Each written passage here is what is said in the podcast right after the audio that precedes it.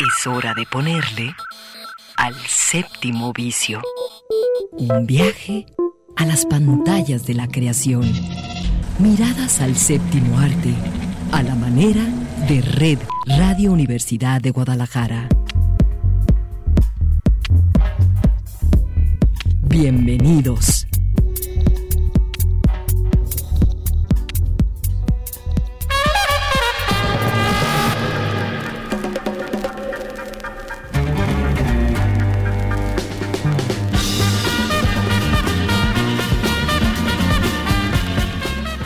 Son las 3 de la tarde, los saluda Eduardo Quijano desde Red Radio Universidad de Guadalajara en vivo.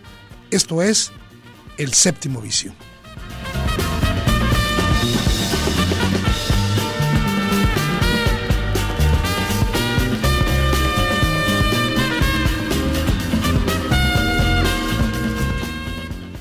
Y bueno, pues eh, saludando a toda la banda que eh, cada semana hace la cita aquí en la frecuencia de Red Radio Universidad de Guadalajara o a través del podcast y por supuesto a todos quienes siguen la información en nuestras redes sociales, en Facebook, en Instagram y por supuesto en Twitter donde cada vez tenemos más seguidores. Muchas gracias a todos y pues hoy la noticia, la noticia de la semana ha sido eh, el fallecimiento de uno de los grandes directores mexicanos del siglo XX, eh, un hombre que yo diría que tristemente se le conoció básicamente por una película y me refiero a Jorge Fons, que había nacido en, Veracruz, en Tuxpan, en 1932, y que eh, se le recordará, decía, entre otras cosas, eh, por haber dirigido uno de los relatos visuales más emblemáticos y de alguna manera más importantes de nuestra historia como país, que es pues Rojo Amanecer. Yo digo que tristemente solo por eso, porque él hizo muchas otras cosas. Y justamente hablando de Rojo Amanecer, él en algún momento comentó todas estas eh, travesías que tuvieron que hacer, todas estas broncas que tuvieron que enfrentar para hacer una película, que era la primera película que iba a hablar sobre el, el movimiento estudiantil, sobre la represión específicamente del 2 de octubre y que muchos años después se filmaría. Y él nos comentó, a su buen estilo, muy diríamos muy chilango, cómo le había ido para hacer esta película. Escuchemos lo que en aquel momento nos comentó el buen director que fue Jorge Fons.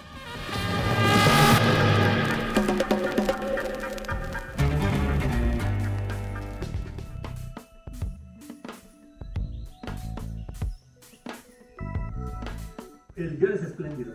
Y al mismo tiempo que uno estaba enamorado de, la idea de hacer una película sobre el tema, estaba uno realmente echaba una reversa porque decía, ¿y, de dónde, ¿y de dónde saco ese dinero? ¿no? Etcétera. Entonces, este guion era formidable porque ya contenía una idea de producción interesante en donde no ibas a ver nada, nada de lo que sucedía allá afuera. Era absolutamente como el gran enunciado, no voltear los ojos a lo que pasa allá afuera. solamente te pueden llegar los audios, los sonidos, los gritos, las, las, cosas que se dicen en el micrófono, etc.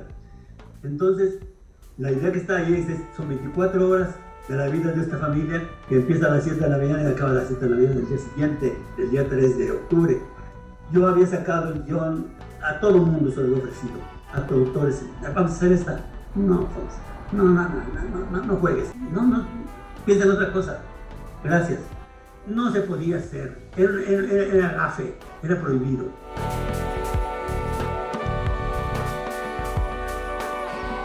Yo hice una novela con Héctor Bonilla.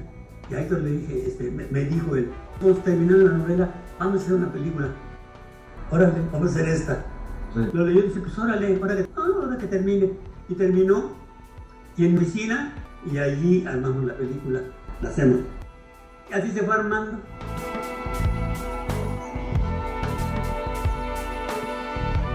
Porque todos los actores entraron con todo, con todo su corazón, porque este, nosotros todos éramos los dueños de la película porque nadie cobraba, nadie cobraba. Mis asistentes eran mi mujer y mi hijo, y un alumno que tenía yo, tres, tres asistentes. Los actores no cobraban. lo único que, había que conseguir era para las tortas. No teníamos horario, entrábamos a las 7, 8 y salíamos a las 7, 8, 9, 10, 11, 12, 1 de la mañana. Como se necesitara, así íbamos trabajando. Como no teníamos patrón, no teníamos nada, había que hacerla. Hacer. Empezamos un lunes y al martes se acabó el dinero. Hasta que Héctor consiguió a Valentín Trujillo. Valentín Trujillo llegó, vio Tlatelolco 2 de octubre, María Rojo, los bichiles, Héctor va. En un cuarto que me acondicionó él, ahí llevamos la moyola y ahí con Sigfrido García Jr., ahí editamos la película. Y luego en, la casa de Roel, el músico, hermano de César Costa, y grabamos la, música. Todo resultó muy bien. Para cerrar con Noche de Oro, eh, Valentín sacó la primera copia y la mandó a Los Ángeles a esconderse. Y la segunda se la mandó a Gobernación para que diera su clasificación. La escondieron, no dijeron nada, pasaron los meses. Y, ¿Qué hacemos? Nada. Esperar, esperar y esperar.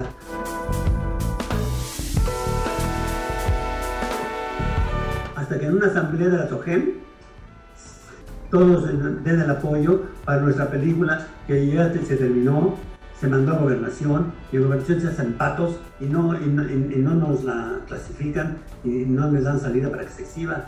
Este, no tenemos a quién acudir, no sabemos qué hacer este, y queremos que, los escritores de México, la SOGEM, pues nos ayuden protestando y pidiendo. Sí, desde luego, sí, sí, sí, es un alboroto ahí y la prensa le completó el grito.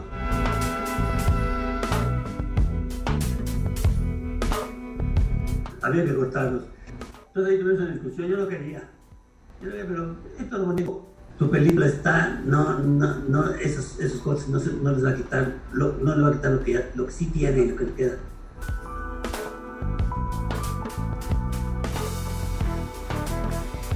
Mientras pasaba el tiempo, este, oye, Fons, qué buena película se aventaron. ¿Cuál? no te hagas, rojo amanecer. Ay, ¿cuántas copias quieres? Está el Tepito. ¿Cómo que el Tepito? Sí. Ay, gracias, Tepito. Gracias, porque ahí se, empezó a salir la película clandestina. Corre la versión completa y la versión incompleta. Completita, completita. ¿De dónde consiguieron esa joya? O sea, otra vez, por enésima vez, gracias, Valentín.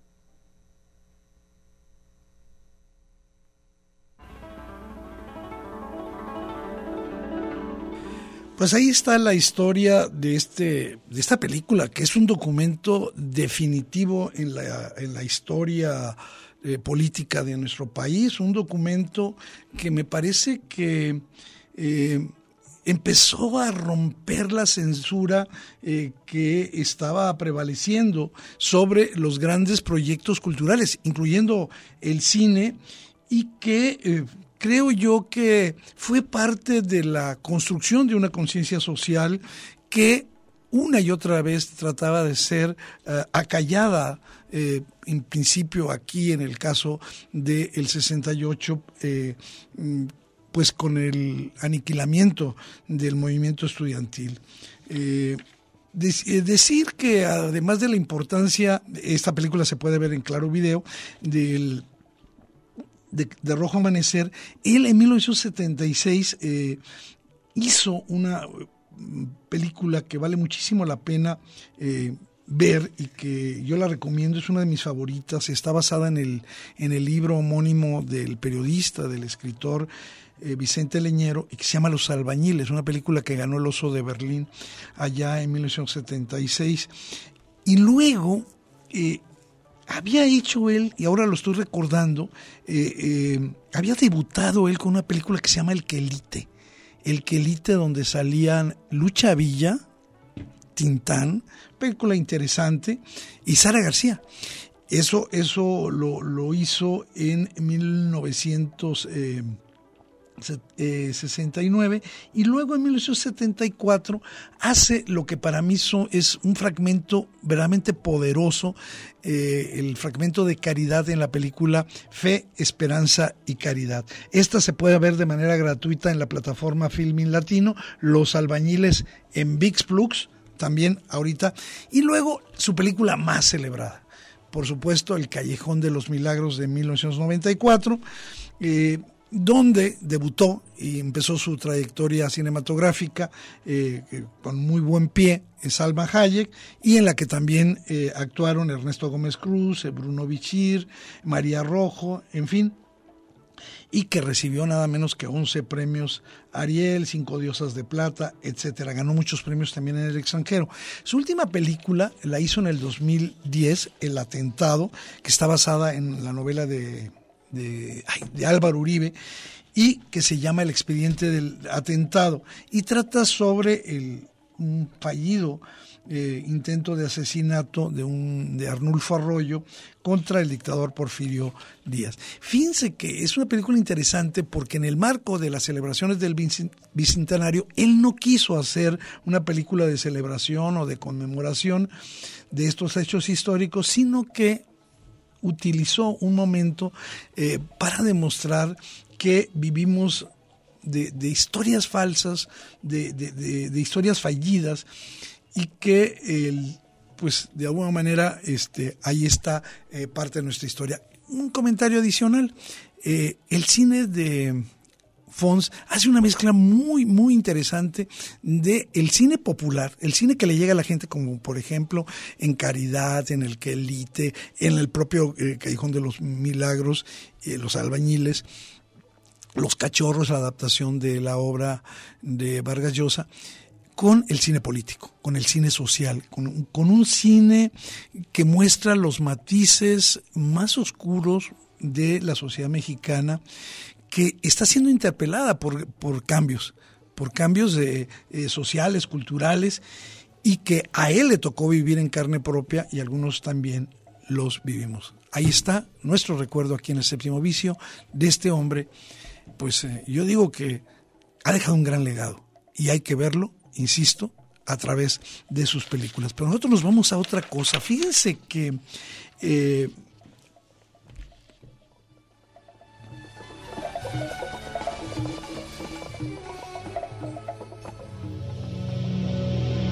El séptimo vicio.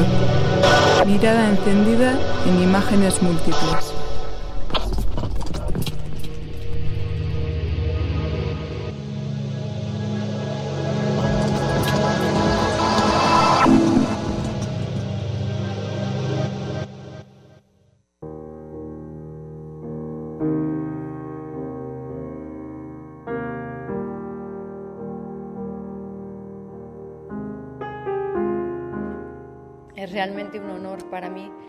Recibir este Premio Nacional de Cinematografía.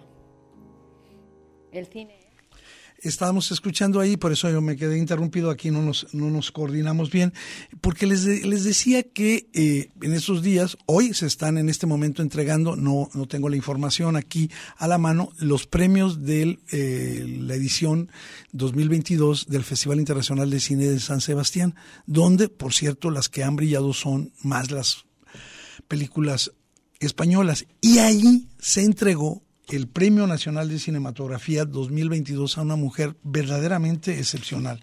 Una mujer a la que, por supuesto, eh, esto, eh, esta entrega fue exactamente eh, en la hora de México, este, más o menos a la hora del programa el sábado pasado, y eh, pues ella, eh, Penélope Cruz, a la que se le entregó este Premio Nacional de Cinematografía, dio un discurso que vale mucho la pena compartir con ustedes. Lo hacemos y ahora sí escuchamos a Penélope Cruz.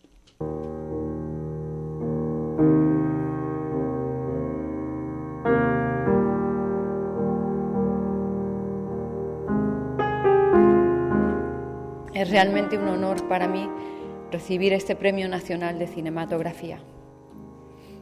El cine es y ha sido mi pasión desde niña, desde que soñaba en el salón de, la casa de mis padres, con mundos por explorar más allá de nuestro barrio. Las calles de mi barrio se convertían a veces en decorados de historias increíbles. Mi infancia era fantasear con actuar, con vivir tan intensamente la vida que pudiera abarcar muchas vidas a través de decenas de personajes que ensancharían mi corazón, mi imaginación y mi conocimiento del mundo. Por eso, ante todo, tengo mucho que agradecer a mis padres que tuvieran la generosidad inmensa de apoyarme en un camino que a priori les era tan ajeno. Sin ellos, sin su apoyo, su esfuerzo, yo no estaría hoy aquí recogiendo este premio. Sin ellos no habría nada. Gracias, papá, donde estés, que hubieras disfrutado mucho de este momento. Y gracias, mamá, por todo la entrega con tus hijos sigue siendo para mí hoy un modelo de referencia para entender la vida. Gracias a vosotros empezaron también las clases de interpretación. También tengo palabras de gratitud para, de gratitud para mi primera maestra, Cristina Rota, y mi maestro, Juan Carlos Coraza. Ellos me pusieron en el camino de la búsqueda constante de la verdad y la autenticidad en el trabajo. Aunque no siempre se consigue, lo más importante para mí como actriz es seguir buscando esa verdad desde la curiosidad y desde la humildad, como eternos estudiantes que somos los actores del complejo y fascinante comportamiento humano.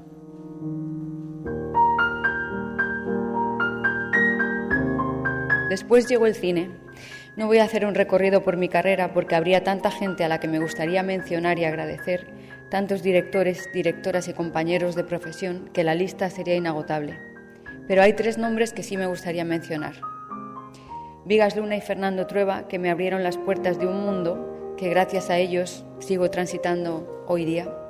Por supuesto, Pedro Almodóvar, el director con el que más veces he trabajado, espero que muchas más, y una de las personas que mejor ha relatado nuestro país. Una figura imprescindible para entender el cine, no el cine español, sino el cine en general. A Pedro le debo mucho no solamente por los trabajos que hemos hecho juntos, sino porque te lleva a tal nivel de exigencia que en esa búsqueda siempre, siempre he terminado descubriendo algo nuevo sobre mí misma. También quiero agradecer una vez más a Katrina Bayonas que no me echara de su oficina la tercera vez que fui a verla y que decidiera apostar por mí y representarme. Entiendo que te diera miedo, ya que solo tenía 15 años, pero es muy emocionante para mí que después de tantos años sigamos trabajando juntas.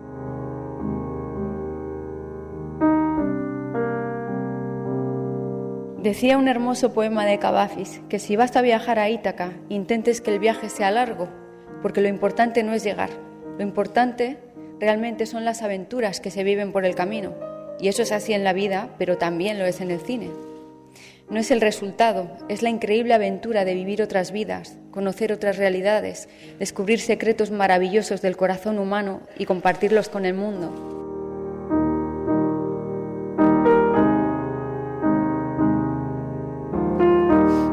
La aventura de este largo, largo viaje hacia Ítaca está siendo más emocionante de lo que nunca hubiera podido soñar desde el salón de la casa de mis padres. Y por ello estoy muy, muy agradecida. Me gustaría dar las gracias al jurado del premio por concederme esta distinción que recibo con tanta ilusión y me gustaría extender mi gratitud también al Festival de San Sebastián que nos acoge estos días, un festival que lleva décadas luchando por el buen cine, por mantener viva esa mágica sensación que ocurre cuando se apagan las luces de una sala y uno vive de forma compartida la experiencia de un relato nuevo. Ojalá esa experiencia no desaparezca nunca Gracias, José Luis Rebordinos, por tu maravillosa labor. Me gustaría dedicar el premio a mi marido Javier y a toda mi familia, especialmente a mi hijo y a mi hija, que son lo más maravilloso de este mundo. Tengo mucha suerte de teneros a todos en mi vida. Gracias, señor ministro. Gracias, miembros del jurado del Premio Nacional de Cinematografía. No dejen nunca de proteger y cuidar nuestro cine, porque es una seña de nuestra identidad y una parte importante de lo que nos hace reconocernos y entendernos. Y vayan a las salas, por favor. Muchas gracias. Pues ahí está Penélope Cruz, que además los 30 mil euros los que recibió los dedicó a diversas causas. Bueno, vámonos escuchando justamente eh, la música de la película, la película más reciente que ella ha filmado, que es En los márgenes, y nos vamos a un brevísimo corte.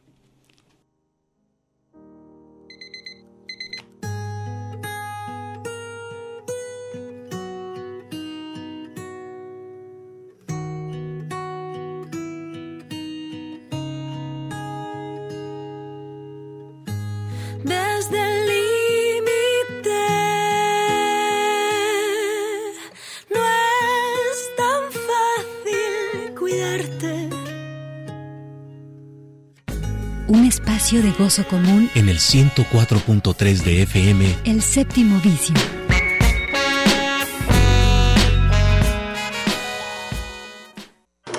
miradas a la fábrica de sueños. El séptimo vicio.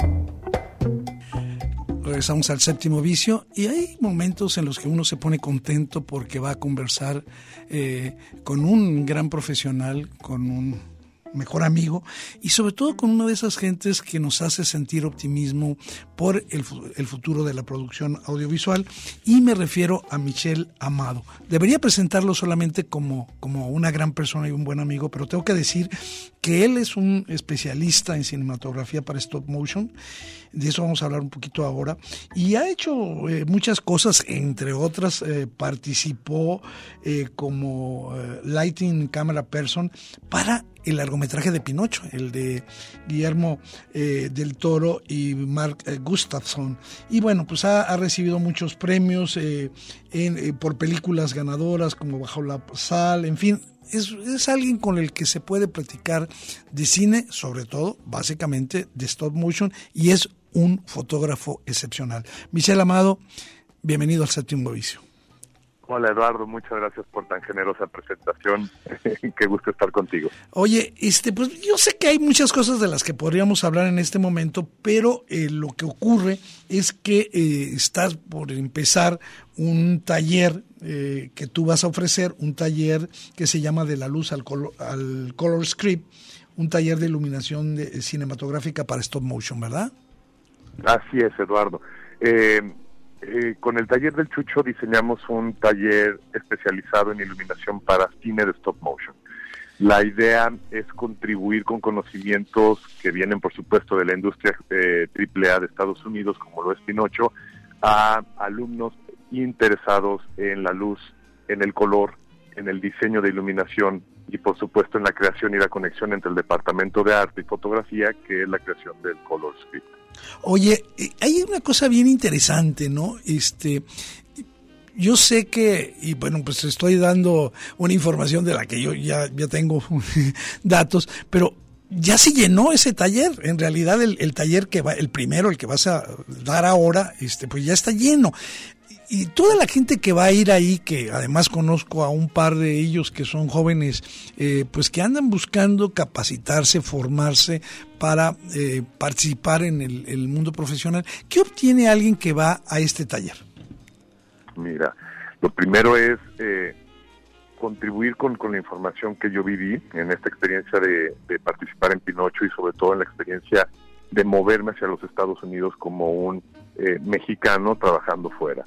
Eh, mira, para mí la- la- una de las partes más lindas de este taller es, por supuesto, facilitar el puente y la conexión para crecer en términos eh, técnicos, pero sobre todo para descubrir esos talentos que quieren crecer en el mundo cinematográfico.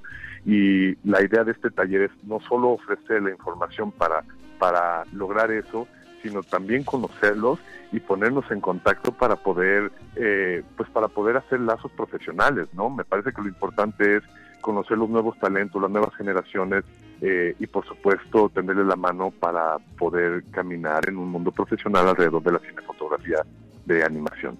Fíjate que a mí me parece eso algo fundamental. No solo, digamos, el elemento formativo, la capacitación, el know-how que tú eh, ahora les vas a compartir de tu experiencia allí en esa unidad eh, en la que participaste en Portland, eh, en esta producción de Netflix de Pinocho, sino eh, también eh, eh, echarles un poco la luz encima, ¿no?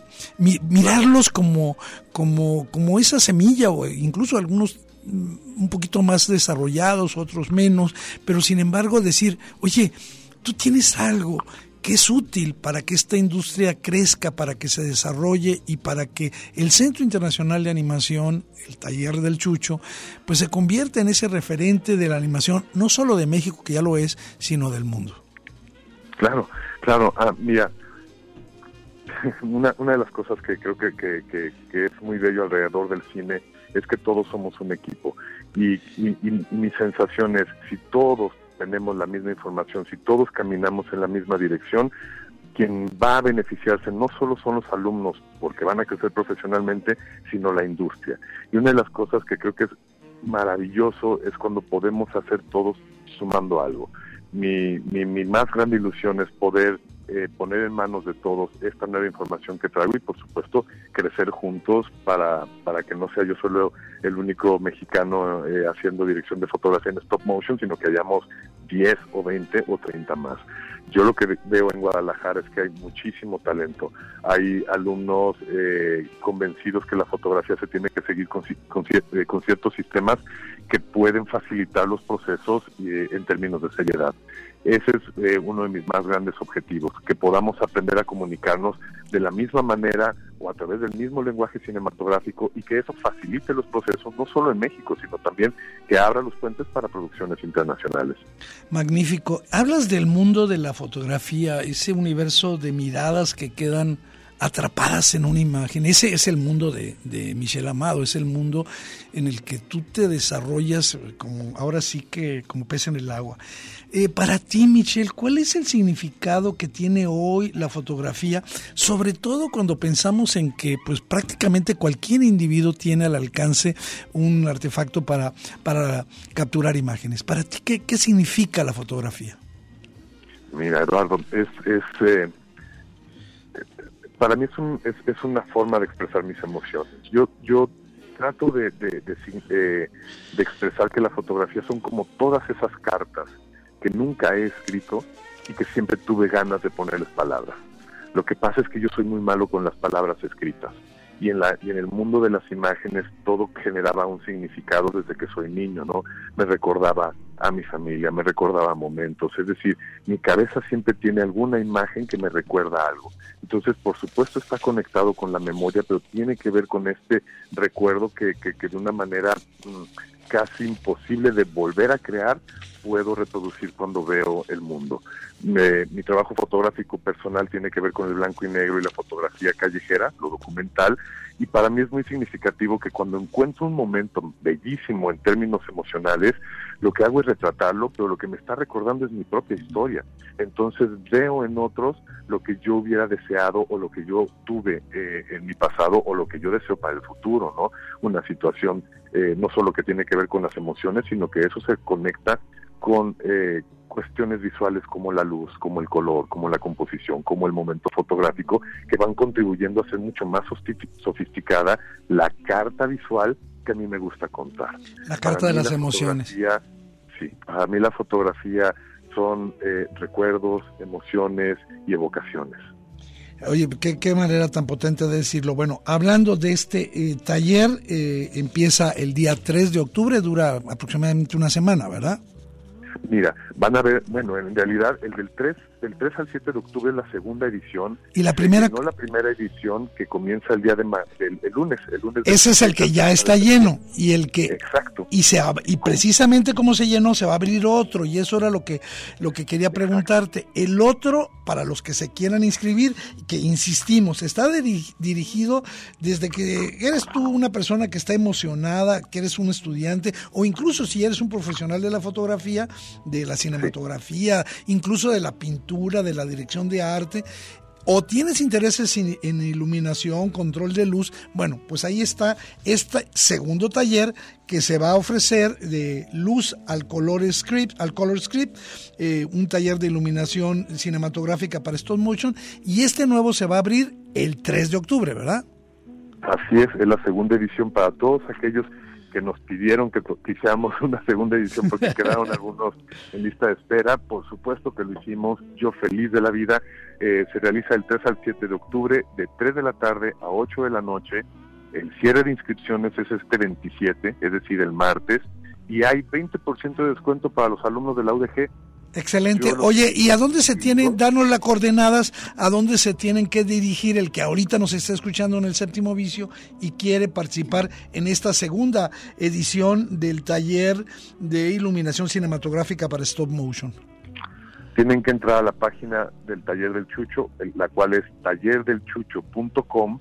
A la derecha arriba encontrarán eh, el apartado de formación y si dan scroll down hasta llegar hasta abajo de la página, aparece el taller que voy a dar. Lo estoy viendo en este momento y efectivamente lo, lo dijiste con mucha claridad. Esa es, digamos, el, la manera directa para llegar, el taller del Chucho. Entras a formación, bajas y ahí está el taller.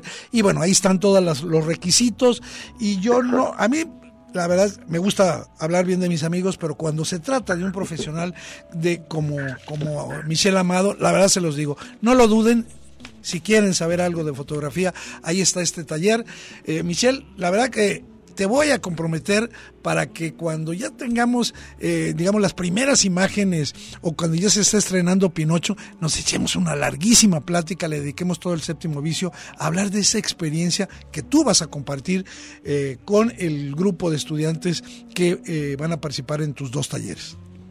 Trato hecho. Me encantaría. Aquí eh, ya tienes la invitación abierta. Un abrazo cariñoso. Sé que vas a tener mucho éxito. Eh, privilegiados los que van a asistir al primero. Y si tú te interesas, bueno, ya hay un segundo que, que se abrirá el día 3, eh, pero tienes hasta el 27 para inscribirte. Así es. Muchas gracias, Eduardo. Y y les aseguro que va a ser un taller maravilloso. Es más, si no aprenden, yo personalmente les regreso su inversión. Muchas gracias, Michelle. Un abrazo. Y nosotros nos vamos volados a nuestro eh, segundo corte, escuchando esta rola. Y esta se la voy a dedicar a Michelle porque es una, una canción que estoy seguro que le va a traer buenos recuerdos.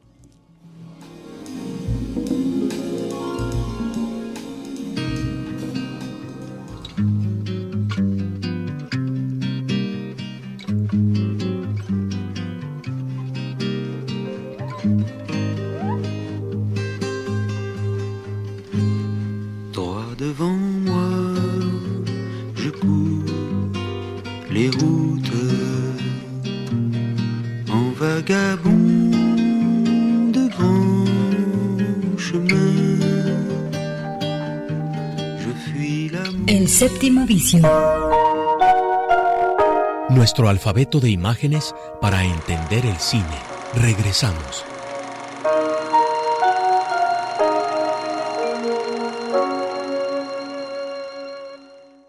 Comedia. Documental. Terror. Melodrama. Animación. Y mucho más bajo el lente de El séptimo vicio.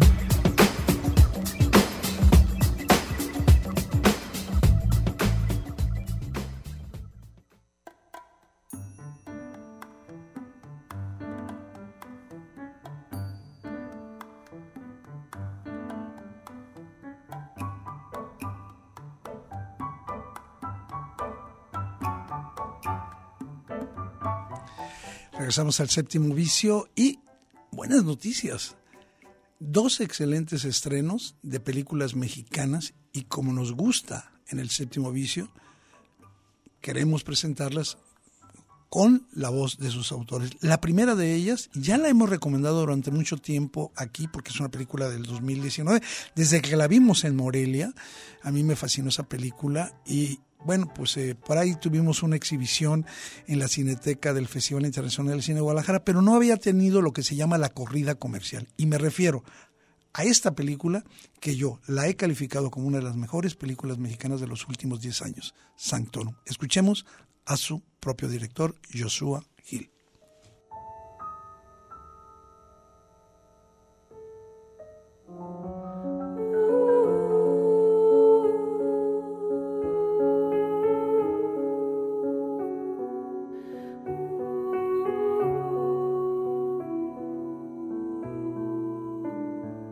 Hola, ¿qué tal? Mi nombre es Joshua Hill. Eh, soy director de la película Sanctorum, una película que trata de una manera metafísica la relación que tienen los campesinos con el campo, con la tierra, La película está filmada en el estado de Oaxaca en su mayoría y está hablada en una- un dialecto de las lenguas originarias que se llama Ayuco Mije.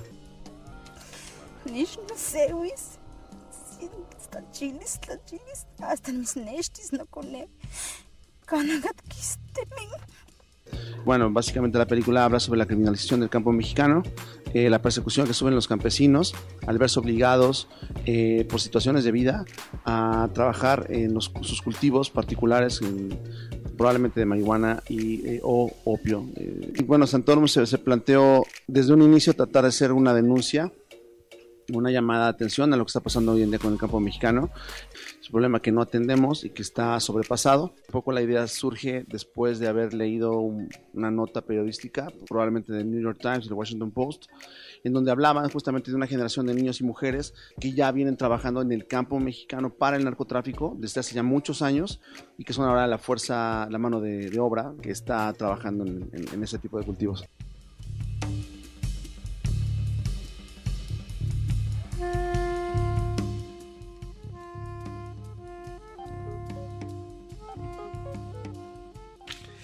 Bueno, pues eh, yo diría, entre otras cosas, que sí es una historia, como dice Joshua,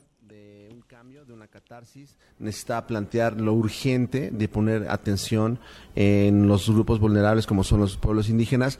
Y también tenía yo la necesidad de hablar sobre el fin del mundo porque estuve viviendo una etapa, digo que ahora mismo la sigo teniendo, en la que creo que cada vez estamos más cerca de terminar algo y de empezar algo nuevo y creo que Santorum es justamente este ejercicio, es simplemente orquestado de una manera cinematográfica, narrativamente cinematográfica.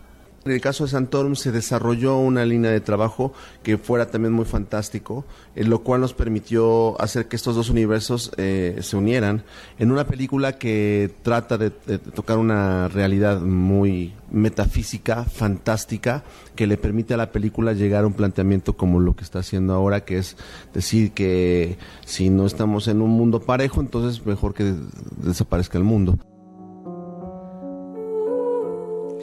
Pues sí, eh, decía que efectivamente eh, cuenta una historia de apocalipsis y creo que hay muchas virtudes que tiene esta película, una fantástica fotografía, eh, poderoso efecto visual para, para verla, los paisajes son impresionantes y la, la naturaleza está registrada como este hábitat no solamente de los propios personajes de la película, sino también de fantasmas. Hay, hay un misticismo alrededor de Santorum que vale mucho la pena recuperar. Pues ahí está uno de los estrenos de la semana y el otro, no buenos digamos, importante, interesante, necesario, me refiero a este falso documental llamado Observar las aves.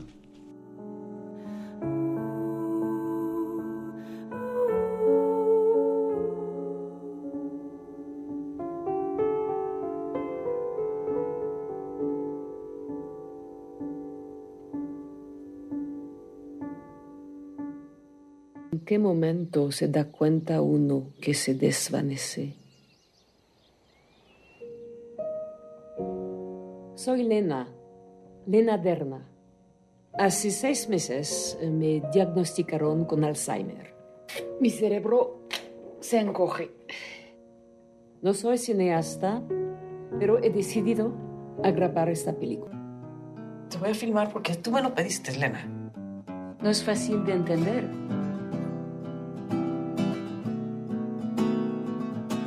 Peor por un ser humano ¡Vete!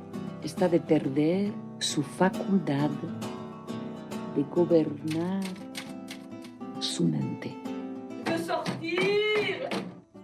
¿Te acuerdas? Pues sí, es un, un, falso documental esta película de Andrea Martínez Krauter, que ella misma eh, adopta el papel de la documentalista que ayuda a este personaje a hacer la película porque sabe que ya pues no, no va a poder, digamos, terminarlo. A mí lo que me gusta mucho de esta película es la forma como decide eh, contarla, ¿no?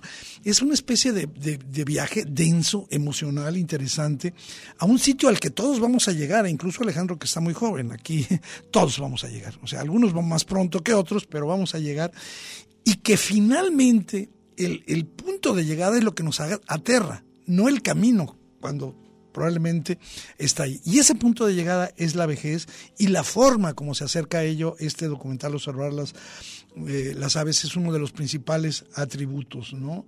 Eh, creo que todo, la dirección, las actuaciones, son muy elegantes, son muy efectivas.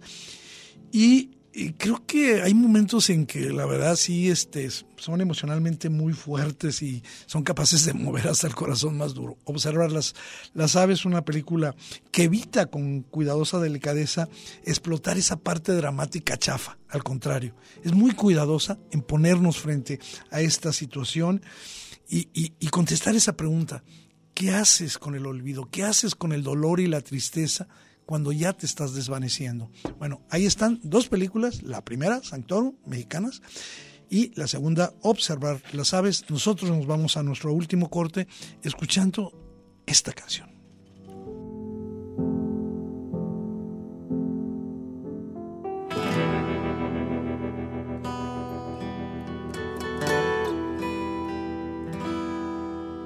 Prefiero jugármela y salvarme por los pelos, seguir aunque me arrastren por el suelo, a pasar la vida echando lo demás de menos. Prefiero caer sin paracaídas desde el cielo, si sé que puedo remontar. 104.3 FM Tu punto de vista sobre el cine en el séptimo vicio. Continuamos.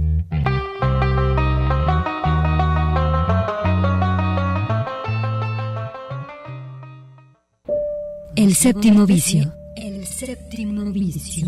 El cine en suspensión radiofónica.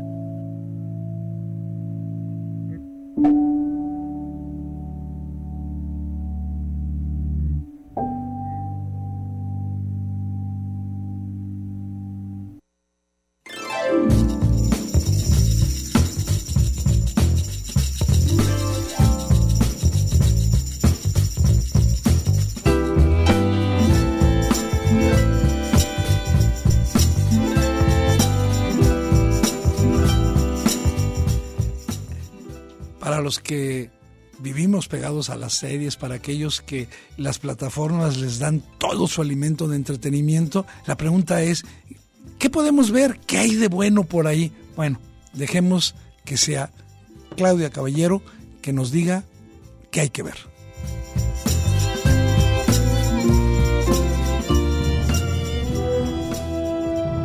Entérate ahora con Claudia Caballero de lo mejor que hay que ver. Películas y series imperdibles que hay que ver.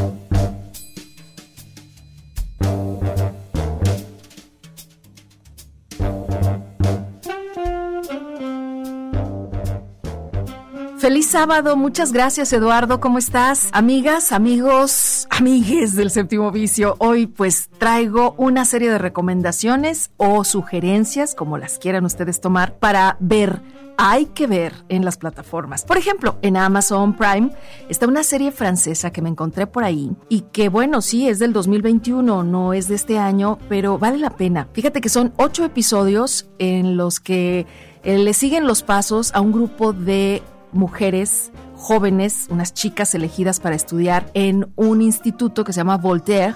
Estas chicas están rodeadas de muchachos, estoy hablando de 1963, y es la primera vez que asisten juntos a clase hombres y mujeres en este Instituto Voltaire. La serie lleva por nombre Mixte o en este caso la vas a encontrar como Voltaire High o Instituto Voltaire en Amazon Prime y trata justo de esto, cómo se va adecuando esta generación, como por primera vez en ese eh, conservador sistema, vamos a ver bastante de lo que hoy es todo el tema en la inclusión y no digo más, es realmente una recomendación muy especial que te tengo para que ya tú nos comentes qué te parece. Por otro lado está, bueno, el muy esperado estreno que llegó ya a la plataforma Disney Plus, que es Andor.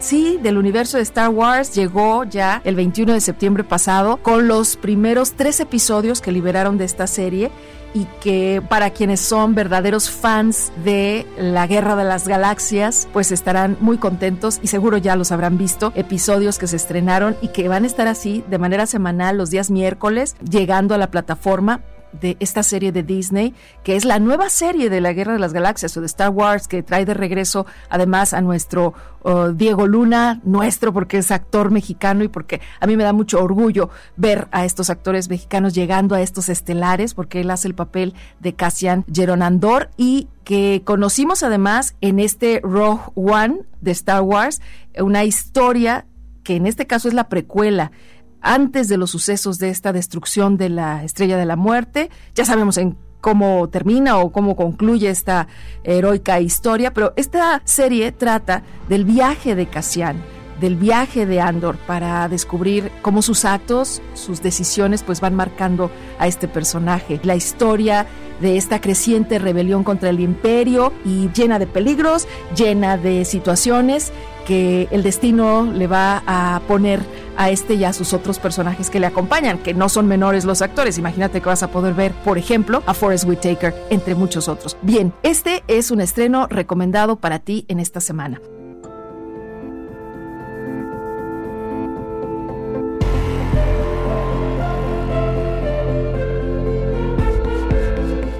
En Amazon Prime también puedes ver una serie que se acaba de estrenar de nombre Prisma. Y los protagonistas de Prisma son un par de gemelos idénticos. Son ocho episodios que nos llevan por el cambio de colores, eh, las relaciones, las identidades de estos dos jóvenes que son italianos en el contexto presente de esta adolescencia, de redes sociales, de mucha intensidad. Es algo así como lo que nos gustó de Euforia, pero en Prisma. Italia hoy un poco de guiños a la comunidad LGBT en la serie. Ahí está, en Amazon Prime, para que tú la veas.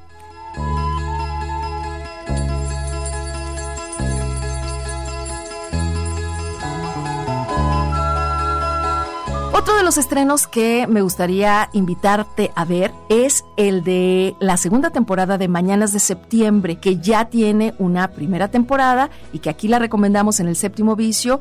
Vas a poder encontrarte con la vida de Cassandra, que es un personaje trans, que es interpretado además por una cantautora brasileña que es Lineker que también ya al darle vida a esta aspirante a cantante en Sao Paulo, Brasil, sueña y construye su independencia es un personaje muy rico el que tú vas a poder ver en esa primera temporada, pero ahora pues ya está la posibilidad de que le sigas. Episodios que además pues nos van a llevar por un encuentro muy importante que es el del hijo de Cassandra y la llegada de Gersinio a esta vida y a este grupo de amigos que ella tiene, pues le van a dar la vida a esta nueva temporada. Te la recomiendo, la puedes ver en Amazon Prime para que la sigas mañanas de septiembre.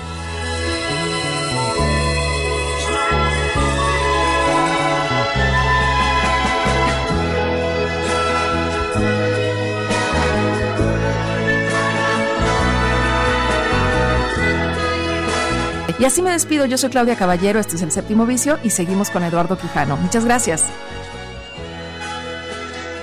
Eh, gracias a Claudia Caballero, pues ahí tuvimos eh, una muy buena selección de series de todo tipo, francesas, y eh, creo yo que para quienes les gusta darle seguimiento a estas producciones audiovisuales, esta, este apartado del séptimo vicio hay que ver me parece que se ha vuelto imprescindible para todos los que siguen en, eh, pegados a las plataformas.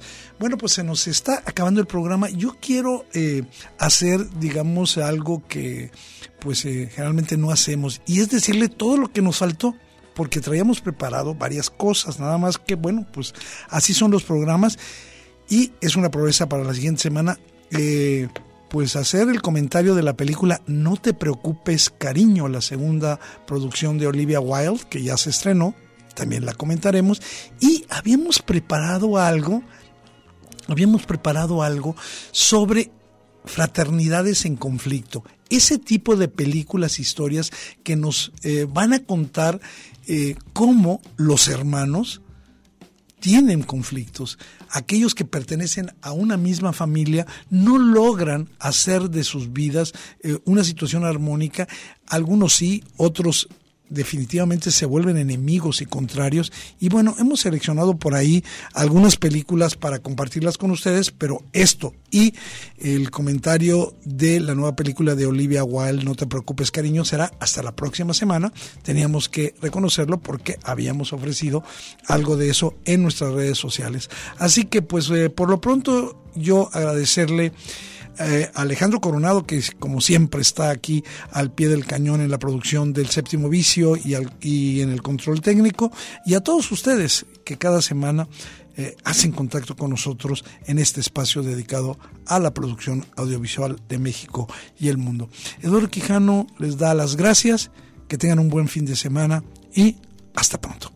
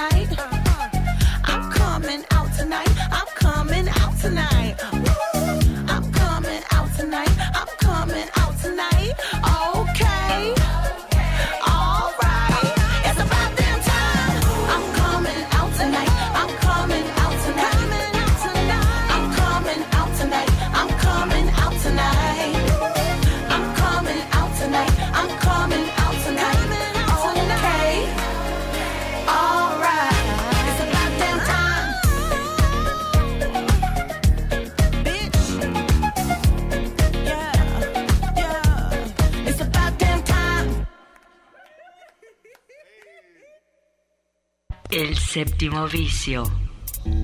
La cultura del cine en imágenes sonoras. Un viaje a las pantallas de la creación.